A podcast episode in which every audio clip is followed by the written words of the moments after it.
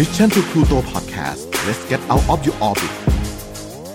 Sport Journey ที่ไหนมีกีฬาที่นั่นมีวัฒนธรรมกับผมโจอี้ชัยยุทธ brought to you by Number 24 ตัวแทน Shutterstock ประเทศไทย your one stop intelligent creative platform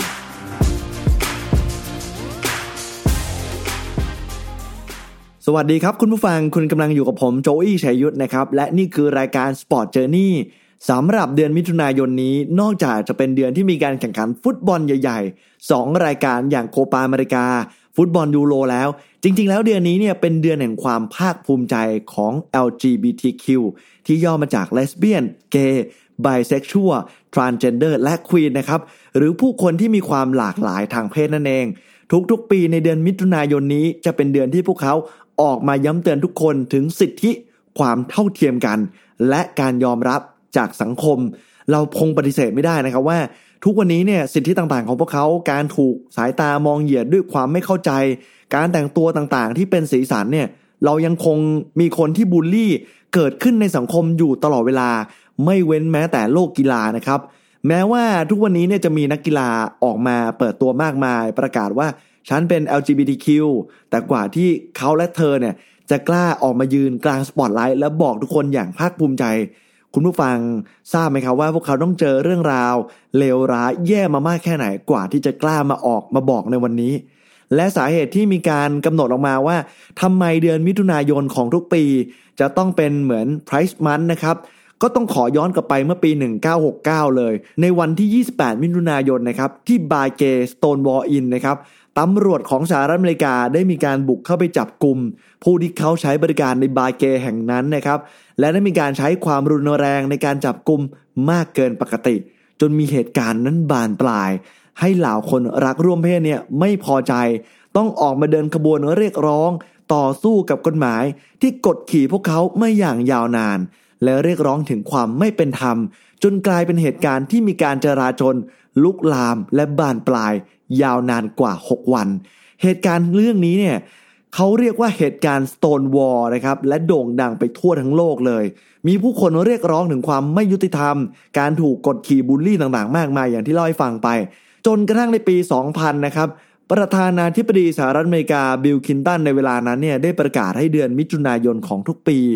กลายเป็นเดือน Price Month นะครับเป็นเดือนแห่งความภาคภูมิใจของเหล่า LGBTQ นับตั้งแต่นั้นมาจนถึงวันนี้นะครับ และมาพูดถึงวงการกีฬากันบ้างนะครับ หลายคนคงยังไม่ทราบ ว่าผู้ที่มีความหลากหลายทางเพศเนี่ยเขามีมหากรรมกีฬาที่ยิ่งใหญ่ เทียบเท่ากับโอลิมปิกเกมเลย แต่เป็นกีฬาของพวกเขา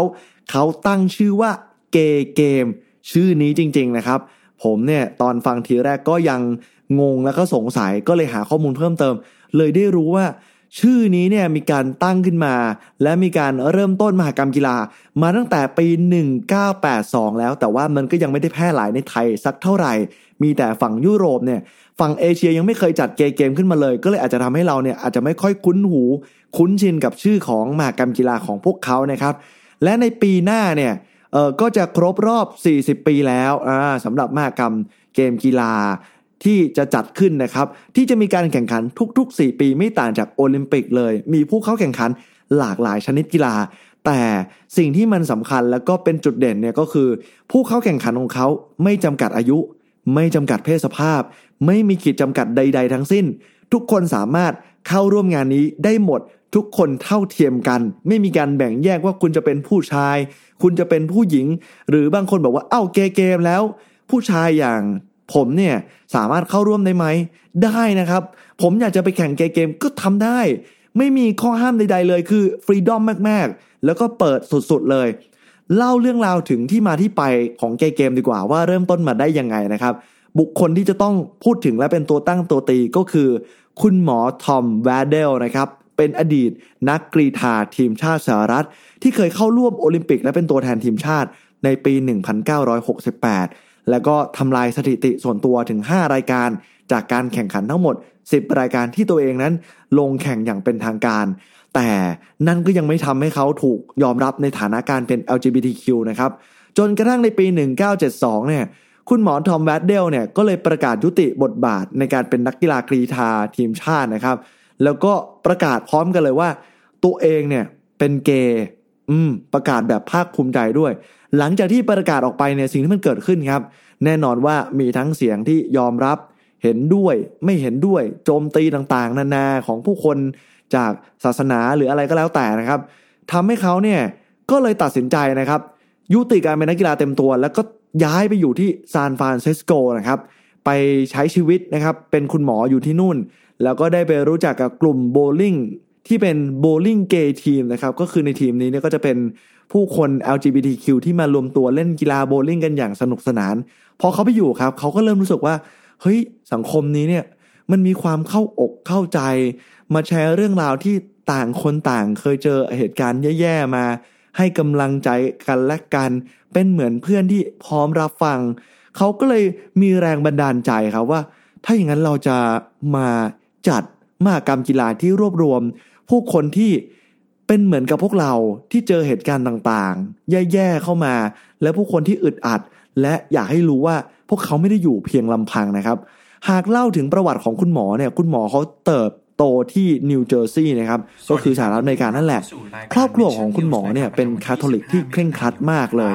แล้วคุณหมอก็รู้ตัวเองตั้งแต่เด็กแล้วว่าเขาแตกต่างจากคนอื่นๆ รสนิยมทางเพศของเขาเนี่ยไม่เหมือนกับเด็กทั่วไป มันเลยทำให้คุณหมอเขาเนี่ยมีความอึดอัด ต้องกดตัวเองไว้ ไม่ให้บอกว่าฉันเป็นใครหรือว่ามีรสนิยมทางเพศแบบไหนนะครับ จนกระทั่งเขาได้มาเจอกลุ่มโบว์ลิ่งเกย์ทีมเข้าเนี่ยแหละทำให้เขารู้สึกว่านี่แหละคือกลุ่มสังคมที่เข้าใจเขาและอยากจะสนับสนุนให้ทุกคนเนี่ยได้รู้จักกลุ่มนี้มากขึ้นจากผู้คนที่มีความหลากหลายทางเพศนะครับ จนในที่สุดครับโอลิมปิกเกย์นะครับ ตอนแรกเขาใช้ชื่อว่าโอลิมปิกเกย์นะครับ ครั้งแรกเนี่ยเกิดขึ้นที่ซานฟรานซิสโกปี 1982 ก่อนที่จะใช้เกเกมเนี่ยใช้โอลิมปิกเกก่อน ความตั้งใจของเขาเนี่ยไม่ใช่เพียงแค่การแข่งขันกีฬาอีกแล้วนะแต่มันคือการแสดงออกเชิงสัญลักษณ์ให้ผู้คนเนี่ยรับทราบว่าบนโลกเนี่ยยังมีความหลากหลายทางเพศมากแค่ไหน และผู้คนก็จำนวนมากเลยที่มาเข้าร่วมการแข่งขัน รวมถึงให้การสนับสนุนทั้งเงินทุนทั้งแรงกายแรงใจและออกมาพูดถึงสิทธิเสรีภาพ มันเป็นเหมือนเอ่ออีเวนท์ที่แสดงจุดยืนทางสังคม และก็ยังมีเรื่องราวของศิลปะเข้ามาปะปนอีกด้วย เราก็จะได้เห็นความหลากหลาย แล้วก็เป็นเหมือนงานกีฬาสีที่ทุกคนแต่งตัวแฟนซีออกมา สนุกสนานได้ปลดปล่อย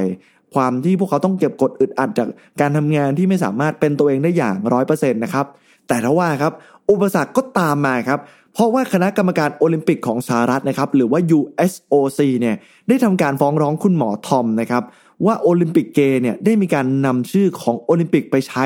โดยที่ไม่ได้ขออนุญาต และมองว่าการนำชื่อโอลิมปิกไปใช้เนี่ยมันเป็นการทำลายภาพลักษณ์ เสื่อมเสียชื่อเสียงของมหากรรม ระดับโลก จึงไม่ต้องการให้มีการพูดถึงชื่อโอลิมปิก หรือมาผสมเข้ากับ Gay Games แต่อย่างใดเลย คุณหมอก็ต่อสู้คดีนี้นะครับ ยาวนานกว่า 5 ปีเต็ม ก่อนที่จะแพ้คดี และก็ตัดสินใจเปลี่ยนชื่อจากโอลิมปิกเกย์เป็นชื่อ เกเกมจนถึงทุกวันนี้ครับเกมเกมปีแรกนะครับที่มีการจัดการแข่งขันเนี่ยมีกีฬาที่ถูกบรรจุเข้าไปแข่งมากถึง 17 ชนิดกีฬานะครับมีประเทศเข้าร่วมถึง 12 ประเทศ และเป็นนักกีฬาที่มีความหลากหลายทางเพศเนี่ยมากถึง 1,350 คน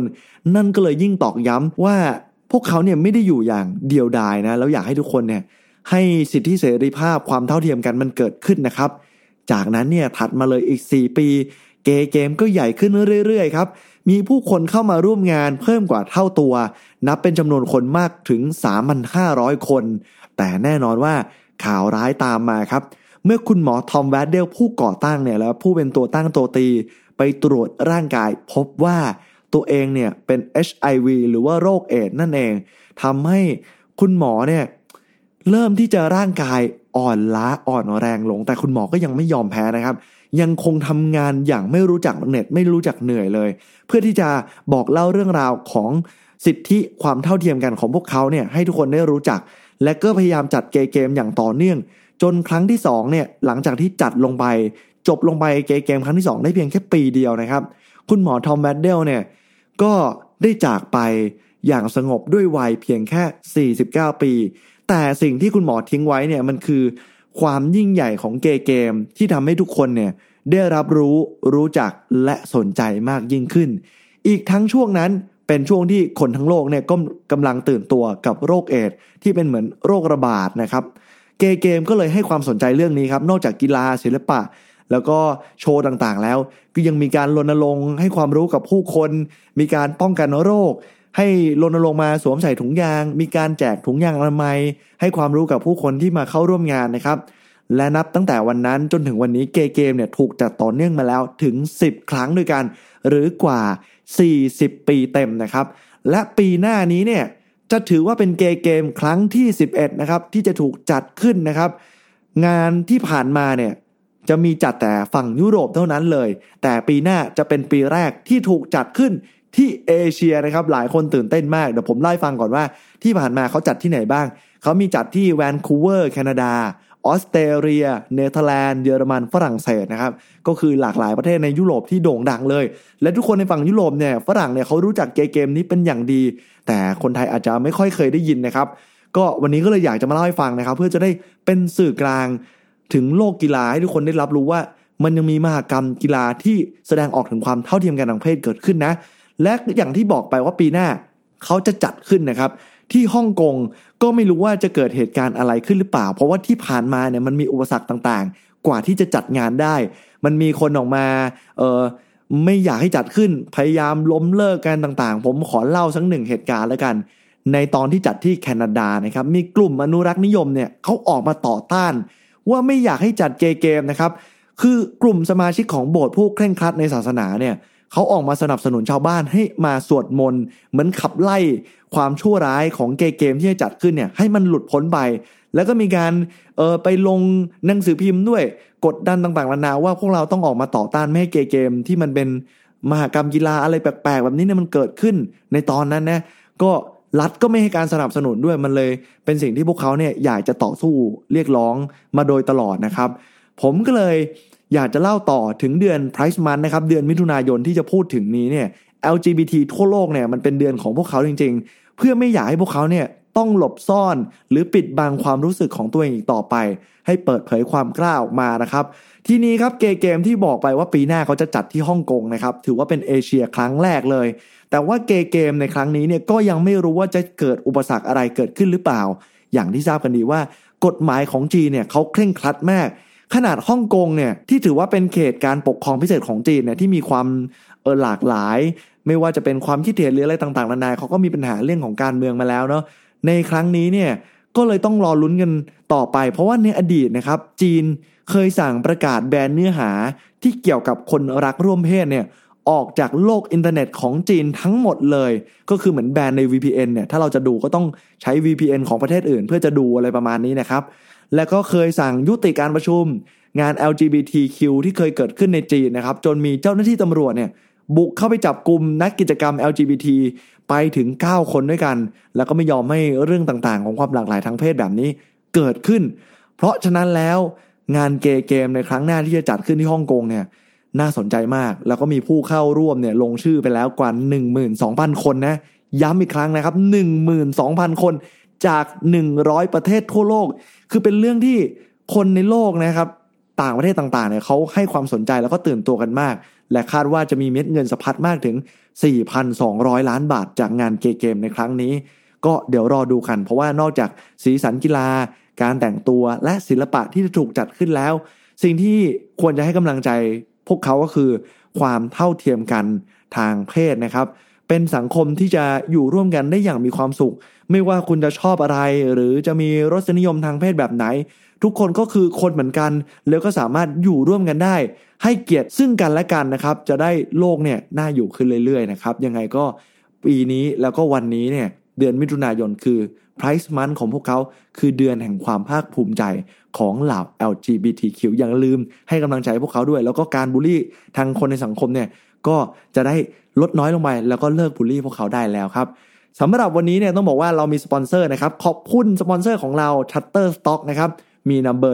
24 เป็นตัวแทน Shutterstock อย่างเป็นทางการ แต่เพียงผู้เดียวในประเทศไทยเลย ที่จะให้บริการและช่วยเหลือในเรื่องของแนะนำสิทธิการใช้งาน บริการค้นหาคลิปวิดีโอเพลงต่างๆ ที่จะทำให้ Shutterstock Music Shutterstock Video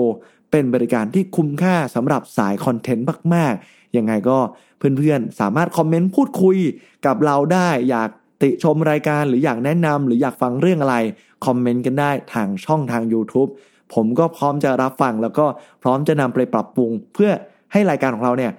ดีขึ้นเรื่อยๆนะครับ ขอบคุณสำหรับการติดตามทุกคนเลยสำหรับวันนี้ผมโจอี้ชัยยุทธและ Sport Journey ลาไปแล้ว สวัสดีครับ Sport Journey ที่ไหนมีกีฬาที่นั่นมีวัฒนธรรมกับผมโจอี้ชัยยุทธ Presented by Number 24 ตัวแทน Shutter Stock ประเทศไทย